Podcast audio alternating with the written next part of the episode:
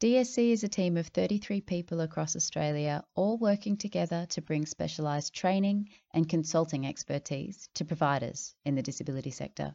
All right, here's what's going to happen now.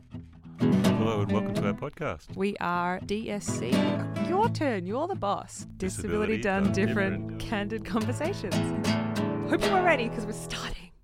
Welcome to Disability Done Different Candid Conversations. We're doing recollections of 2020 and what a f- year that was. Disability done different, candid recollections. yes. It's So- December. To believe it or not, it is December. Yep. Yep. In the studio is um, my sidekick Evie, who a lot of people have been hearing recently anyway, but my co-director Vanessa Toye, who came um, particular prominence on podcasts when she was co-host of our COVID conversations when we were looking at what leaders were doing in the sector. Do you remember how long ago that was, Vanessa? About it feels about seven years, but it was probably about seven months. Hi Yeah. everyone. Hi. So, what we want to do in this episode is um, we just made a quick list before we came on air of the things that really stood out for us and just have a candid conversation. What did you call it, Evie? A candid A recollection. candid recollection of um, how it impacted on us and how we think it impacted on the peoples around us. We're just going to slide right over the fact that you called me a sidekick that people might have been hearing. So the year begins with this. So I, I want to take it to us as an organisation. We're going to run the Get Your Shit Together, the GIST conference, and we're really excited about it. Ticket sales are going really good. And in the early publicity, the bushfires happen, and they're really, really significant bushfires. And Eve, you'd remember pretty well the early publicity. We had an orange smoky colour. Um, it's not funny at all. Orange smoky colour background to all of our publicity and a particular and a picture of Sydney Harbour Bridge. Yeah, so we had like the the hero image on the website was this beautiful image of Sydney Harbour, and we'd put this smoky orange gradient over it, so it was like very evocative orange image of Sydney. At the same time, Sydney had turned orange. Yeah, it aged very quickly that picture. So we, we really quickly pulled that um, colour and we went to a different colour for the just advertising.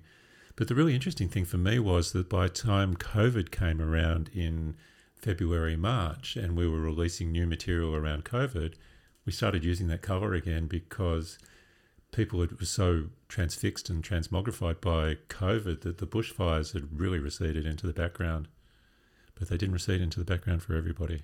Yeah, uh, those of those of you who've been following our podcast for a while might have also noticed that we had to change some of the language about on our podcast earlier in the year. From, We well, we had described ourselves as the type of people who will be more likely to start a fire than put it out, and uh, that got a bit awkward earlier this year. Yeah.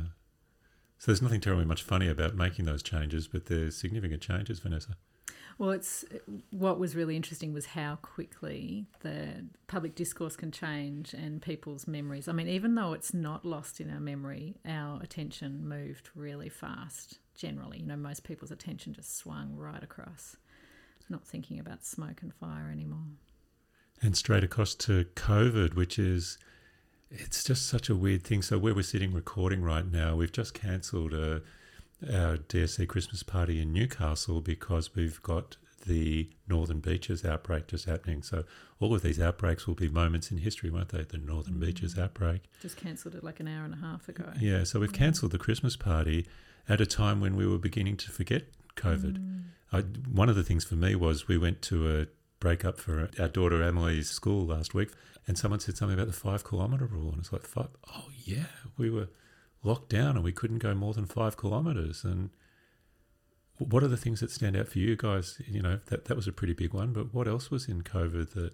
And of course, we're Melburnians, and one- one of just before I answer that question, Yeah, yeah. it's- it, one of the things that uh, this year became obvious in the early stages of COVID, it was, you know, like never before, a sense of we're all in this together, in, largely across the whole world. Yeah, but then by the time Melbourne went into stage four lockdown, that was a very different experience. And for DSC, because we're a national organisation, we have people all over the country suddenly us Melburnians were having a very different experience to the rest of our team and finding it hard to articulate what we were experiencing.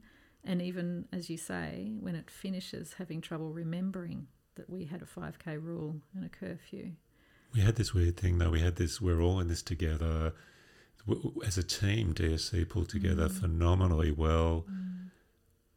I don't think that worked as a sector, and I think as a sector we were forgotten. There was a, a lot of discussion early on about the disability sector just not being mentioned. It was all about aged care and aged care problems and aged care PPE, and trying to get the disability sector on the agenda or have it even discussed. The, you know, there was a national cabinet, national shit was happening everywhere, the disability sector wasn't included in the COVID. And, and, and now they're still releasing COVID stuff now that is Mm, so, so shocking. It's so shocking. A lot of yeah, a lot of the resources um, from people other than DSC have come out in the last month. That's I found that really shocking. This is our Christmas recording, folks, for a pandemic that broke in February. Mm, Some of the best resources that government have released are coming out now Mm. for the disability sector. yeah. So,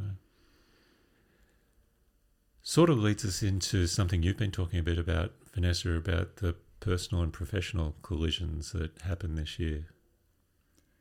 Yeah, so one, especially in the early days of COVID, uh, I know I'm not the only person who noticed this. It was talked about a lot around the personal and the professional collided, like most of us had never experienced before, and maybe for a few reasons. I think you know, one is that suddenly a lot of people were working from home, so you, when you're looking in on your teammate, you're looking in on their home life uh, you know, you're seeing literally seeing their lounge room or their bedroom and their children running in the background, so that you can't hide your personal life in the same way. And even if you turn your video off, that's in a way still a signal from your home environment.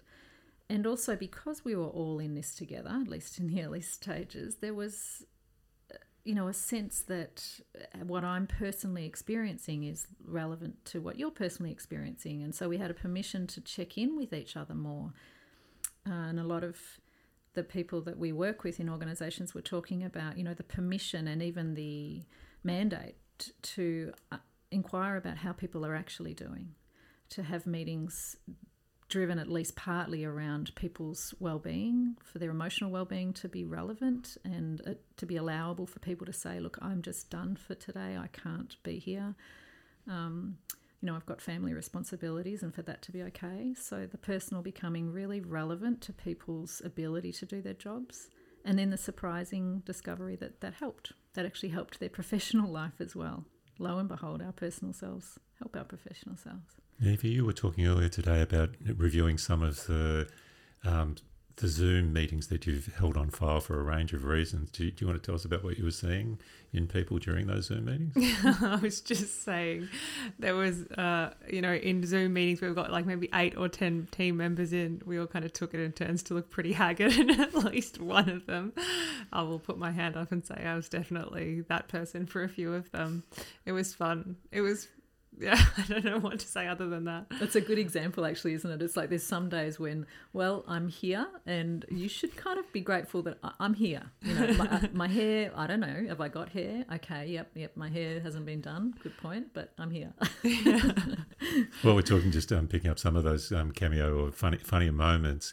Can you talk about some of the things that um, people put on their registrations for online workshops and some of the things that happened in online workshops, Evie?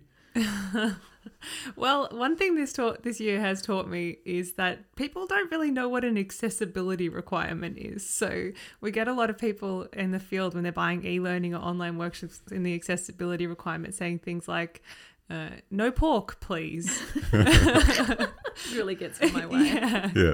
Um, oh, and or, or just like uh, I'd like to learn more. And it's like, okay, great, you've come to the right place. Not necessarily an accessibility requirement, uh, but some of the highlights from the workshops that we've seen, I guess, when you want to talk about the personal becoming professional and un the professional becoming quite unprofessional, uh, we have probably seen a bit more of some of our learners than we would have liked to, getting changed in the middle of workshops without taking videos off. You know, you know who you are. And, And a baby Joey came to one of the workshops. Really? Yeah, just like the best pet appearance of the year. It was probably that one. but the consistent number of people that gave us their dietary requirements for online workshops was quite quite quite hilarious, wasn't it? Yeah. So But the interesting thing about what we're talking about also, because this is the disability sector, you know, we work with human beings, and and uh, it's in a way, of course, we've probably had our personal selves more integrated with our work selves than most other sectors have for that reason. But still, there was a strong shift around people feeling permission uh, or, or just having to bring more of their what's happening in their own life in you know to bear on their working life as well um, and that that's not only a negative thing that's a really wonderful thing It is. The emotions were just running high at the start too. I'm only just remembering now how many meetings in March and April I was crying. yeah And and often for joy. Like sometimes because somebody just wrote an agenda for a meeting that I was so pleased with and I was I'm like oh, I got the tears in my eyes again now. It's so stupid. But yeah, the, it's been an emotional year in a lot of ways. yeah Well, one of the things we we're talking about when we we're putting together the, the thoughts for this episode is what have been the big events of this year for us? And the, the remark you made, Evie, do you remember it? Hmm. That in some ways it feels like it's not been very eventful. Yeah, that there's been a couple of, you know, mega things that have happened. But if you then post out the events that really happened within that, hmm. it's not so much, is it? Not for me personally. Yeah. And so I'm not sure whether that's because with lockdown, a lot of things kind of seem to shut down, but also whether compared to that high adrenaline experience, everything else seems like a non event. Um, I remember Go on. I was just going to say, I was just reminded of in the middle of that Melbourne lockdown when people from interstate would say, "How you doing?" And it's like I'm just living the same day over and over again. How about you? Yeah, Groundhog Day, Vanessa's Yeah. favourite movie. mm, yeah, yeah. So, talking about the collision of personal professional, I think in our business, the one of the biggest events this year was the death of Ann Marie Smith. In terms of seeing a number of our consultants feel really um, deeply personally moved or challenged by it, and Vanessa, you recently chose your favourite article of the year as um, Jess Quilty's "Failing Through the Gaps." Do you remember why? Yeah, and remind me to come back to the um, your first part of your sentence uh, because it's that unique magic that sometimes you know, and Jess is such a good writer, but that sometimes comes together where someone can kind of really clearly articulate what is missing, what's wrong, but then also really show how it could be uh, in a really helpful developmental way. Yeah. She Jess still says there's a lot of work to be done to break that down into something where people can learn from it, but that's not my experience. Like some, you know, people are, are already learning from that, and it's been, it's it's already been impactful. I think yeah, the strength of that article, if you don't mind me jumping in, Mm. was partly about her highlighting what the Quality and Safeguards Commission is not doing. Yeah, She didn't set about to do that, but she's clearly highlighting that the Quality and Safeguards Commission is taking a very, very strong compliance focus. And it's incredibly disappointing because they're not doing enough work on education. The stuff is incredibly difficult to read most of the time. And in all my dealings with them and in all our dealings with them, we find them quite heavy handed, quite authoritarian, and quite patriarchal. So I'm having a go at the Quality and Safeguards Commission. I think they deserve it at the end of 2021. And the scariest thing is with the Royal Commission barking at their heels, they're, they're going to get even more heavy handed in 2021. there you go. I was just going to say it's a sh- it's oh it's more than a shame, but one of the things that, that Jess will often point to, and Leighton Jay, who also works for DSC, that they'll point to is, will be to say it didn't have to be this way. Looking at the quality and safeguards framework, there's actually a real focus on the developmental side of things, and and we would have hoped that the rollout of the national approach would have involved more engaging with providers, building their capacity to support people to live good, safe lives in a, rather than this overemphasis on the corrective and compliance approach, as you say. Yeah, I, I get off um, discussions with the most senior people in the Commission feeling like I've been spoken down to, like I'm being told off. It's like, what the fuck? You So can bleep that. Why not? So what I was what I was going you, you two are reminding me because I was talking about the flavour of the article, but that's kind of the direction that we I think we all wish the commission would go in. But it's also a really common trap, isn't it? When you when things need to be different and when it's your responsibility around the regulation of things being different to fall into the trap of it being all around compliance. Stop doing this, stop doing this, or I'll punish you. And mm-hmm. Jess really role modeled in that article that yes, we can point out what's not working, but I'm going to take a developmental approach. It's not around, it's not a punishing approach, it's a developmental approach. And I so wish the Commission it would it's a difficult thing to do, but I so wish that they would be putting all the resources into helping providers to get it right. So the name of that article again, just to promote it again, is "Failing Through the Gaps." You can find it on our resource hub, or We can put it in the show notes. Yeah. So DSC's been around since the beginning of the scheme, and every year we've decided we're going to run a conference. and every year, about a month into planning, or three weeks into planning, or a couple of months into planning, I get too scared, and I say, "No, it's too much work. Uh, it's not what we want to do this year. We don't have the presence." And Evie, do you want to take us through the story of GIST this year? Yeah, so we launched ticket sales for GIST, Get Your Strategy Together. Don't believe anything Roland might have said earlier in this podcast about what that acronym stands for. GIST, Get Your Strategy Together was the conference we launched in January and it sold really, really fast. We were well on track to sell out. A short history, you wanted to book a small theatre, and I kept saying, let's book a big, bigger theatre. okay, small history or like, let's play I Told You So, call it what you will. Uh, so I was wrong in that particular instance, as sometimes happens. It was looking like it was going to be a really stellar event. And of course, we had to reschedule. So initially, we uh, were talking a lot about having a virtual conference, and we decided not to do that. But there were some pretty heated conversations that we had. Also, repeatedly, we kept coming back to it again. we, and we were doing it two weeks ago. Why aren't we doing a virtual We'd, conference? every now and then we'd find someone was doing virtual conferencing and we'd open it up again. And then Yeah. we'd do the virtual conference and we'd come back and say, that's why we're not doing it. yeah, you actually drove the knife through the heart of the virtual conference, Evie. Do you remember how? Yeah, because I think I got that Zoom fatigue really, really early on, and I just could not imagine spending two days watching talking heads on a virtual conference. And that it was almost like an existential moment for me of what is a conference? If you can't put it online, what value does a conference have if it's not about the speakers and it's not about the content? But like a year later, I've kind of come to terms with that. It's okay that a lot of the magic in a conference is the stuff that happens between the mm-hmm. presentations. It's the little um, conversations you have waiting for a coffee or the networking or the person you run into you haven't seen for a year and just like having that shared sense of being together that And we- being away from your desk as well, being away from your normal work life. Yeah. Exactly. And and the drinks, you know, and all the fun stuff that comes along with that. Yeah. And I just haven't seen that replicated online yet. So I'm not Yeah. sorry that I put the knife in just as a virtual conference.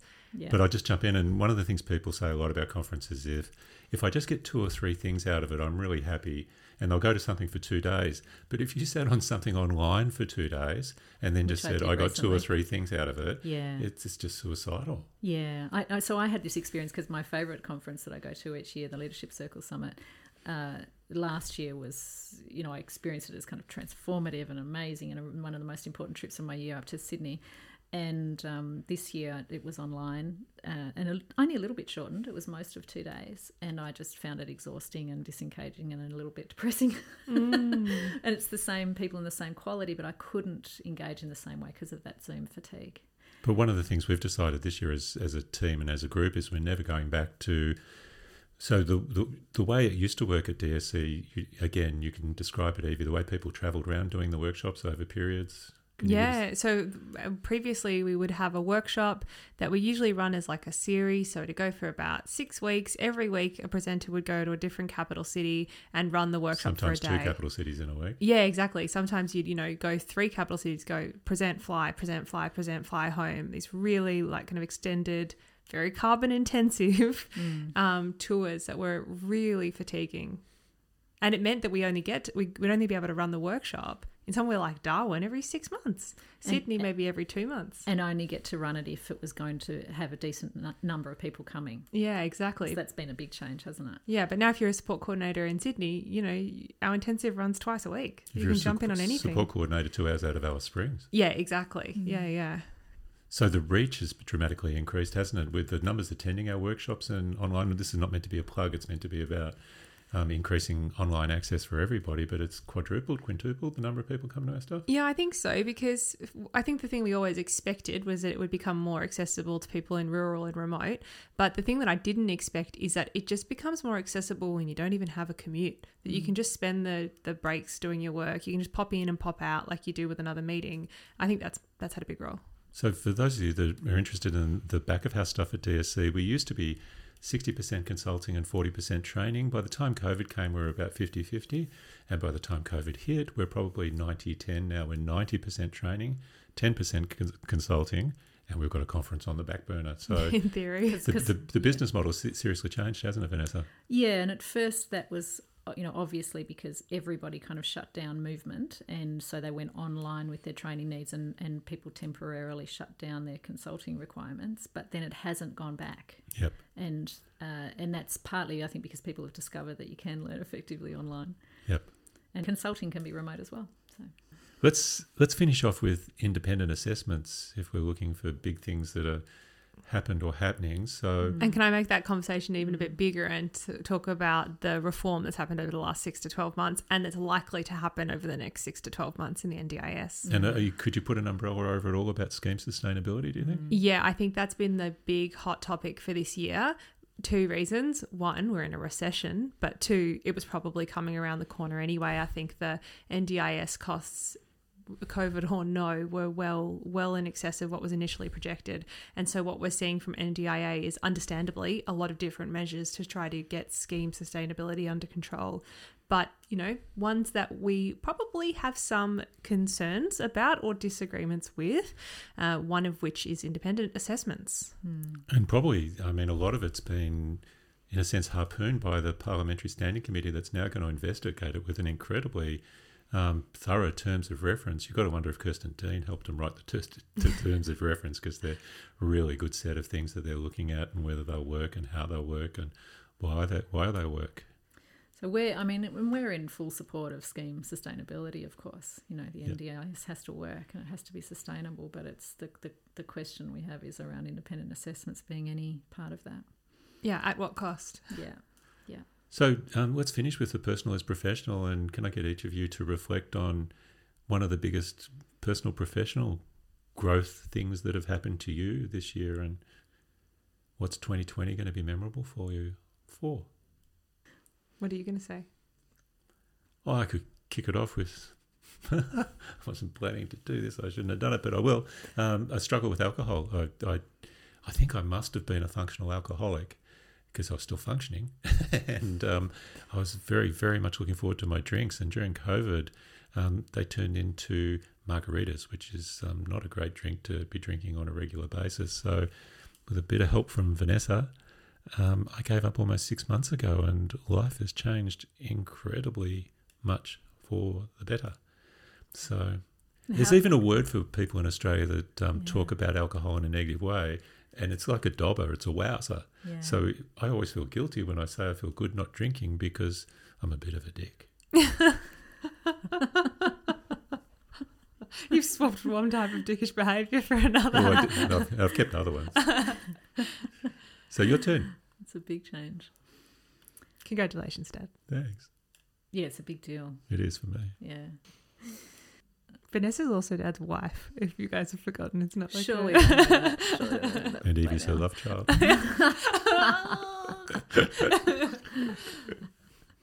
Step up. Sorry. Roland's also about to become a grandfather. I am. Yeah. yeah. Very in, exciting. In about five months' time. Not by me. And to, Evie, will, be, to be Evie will be becoming a, an, an auntie. auntie. Yes. And I will be becoming something as yet unnamed. Can't, can't, be a grandmother. It's it's not a grandmother. And Come on, personal, professional. I feel I I feel a bit uncomfortable about this question because the truth is I've kind of had a good year.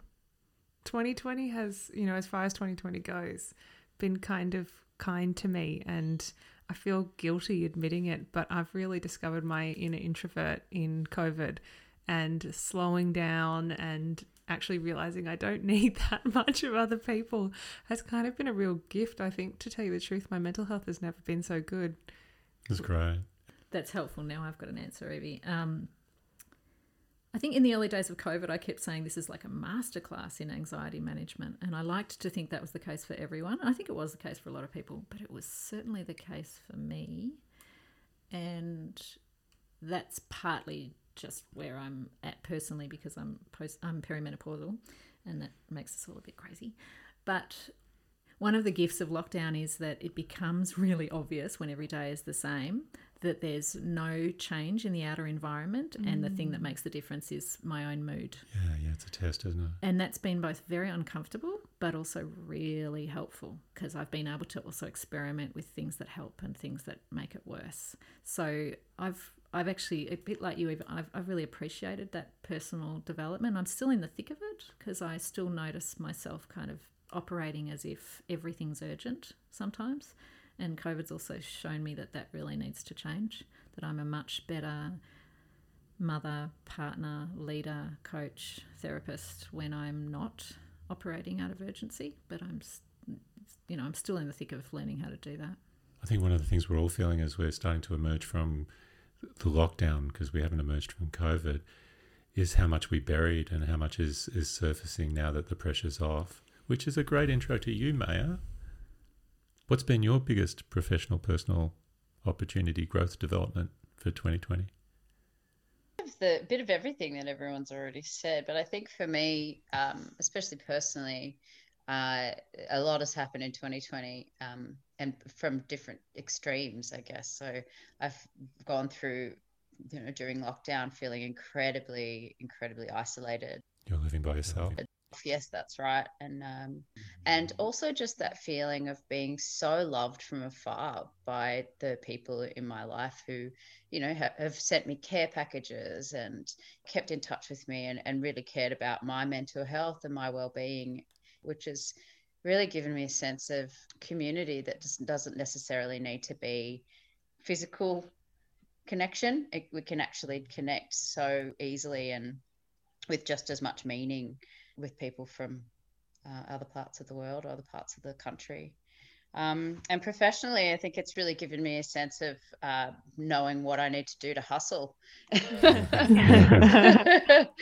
that um, being able to be a podcast producer and a voiceover actor, being able to do that from an isolated vantage point is still actually just as doable as doing it in the wider world. I don't know if it occurred to Evie and Vanessa at all, but the curveball irony of Maya's had uh, one of the tougher lockdowns for people in Melbourne. Mm. She's got a new partner. You know where she's moving to? to Sydney. Northern Beaches. Oh, Maya. uh, yeah, I do pick them. I do pick the yeah. spots. no, that, that's probably a perfect note to finish up our. Uh, and thanks for introducing yourself as the podcast producer because I didn't do it, but you did a great job. Um, wishing everybody a fantastic 2021. Yeah, and let's hope it's a little uh, more easeful than 2020. Hallelujah.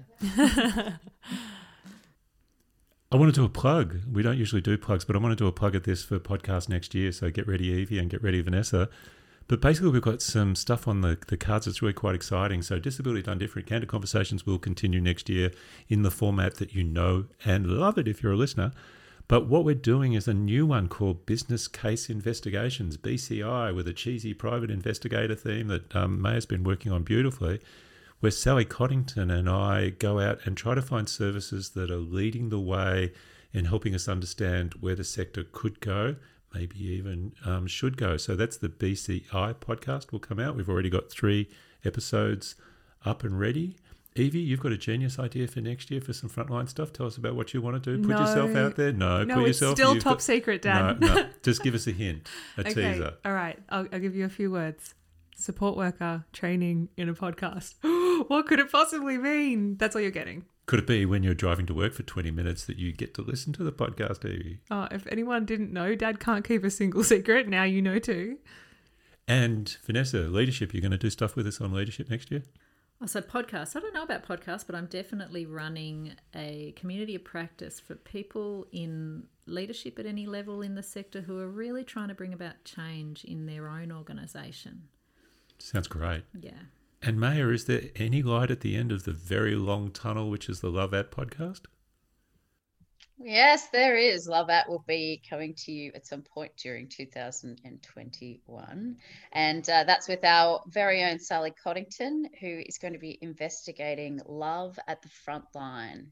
I'm going to leave it at that because uh, I think it's something that needs to be a journey that you come on rather than one that you are told about. I guess the plan is so far that we'll release them all through this podcast channel, right? So if you subscribe to Disability Done Different, you will get to see all of those when they come out. Yeah, so... expect an emerging wave of podcasts coming at you when you least expect it.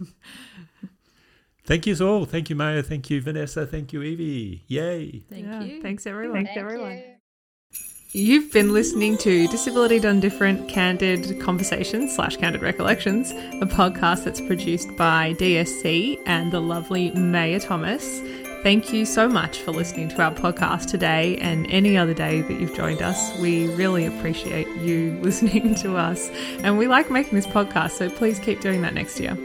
If you want to subscribe, you can wherever you get your podcasts or at teamdsc.com.au slash podcasts. And Dad won't like me saying this because it's going to age it, but Merry Christmas and Happy New Year.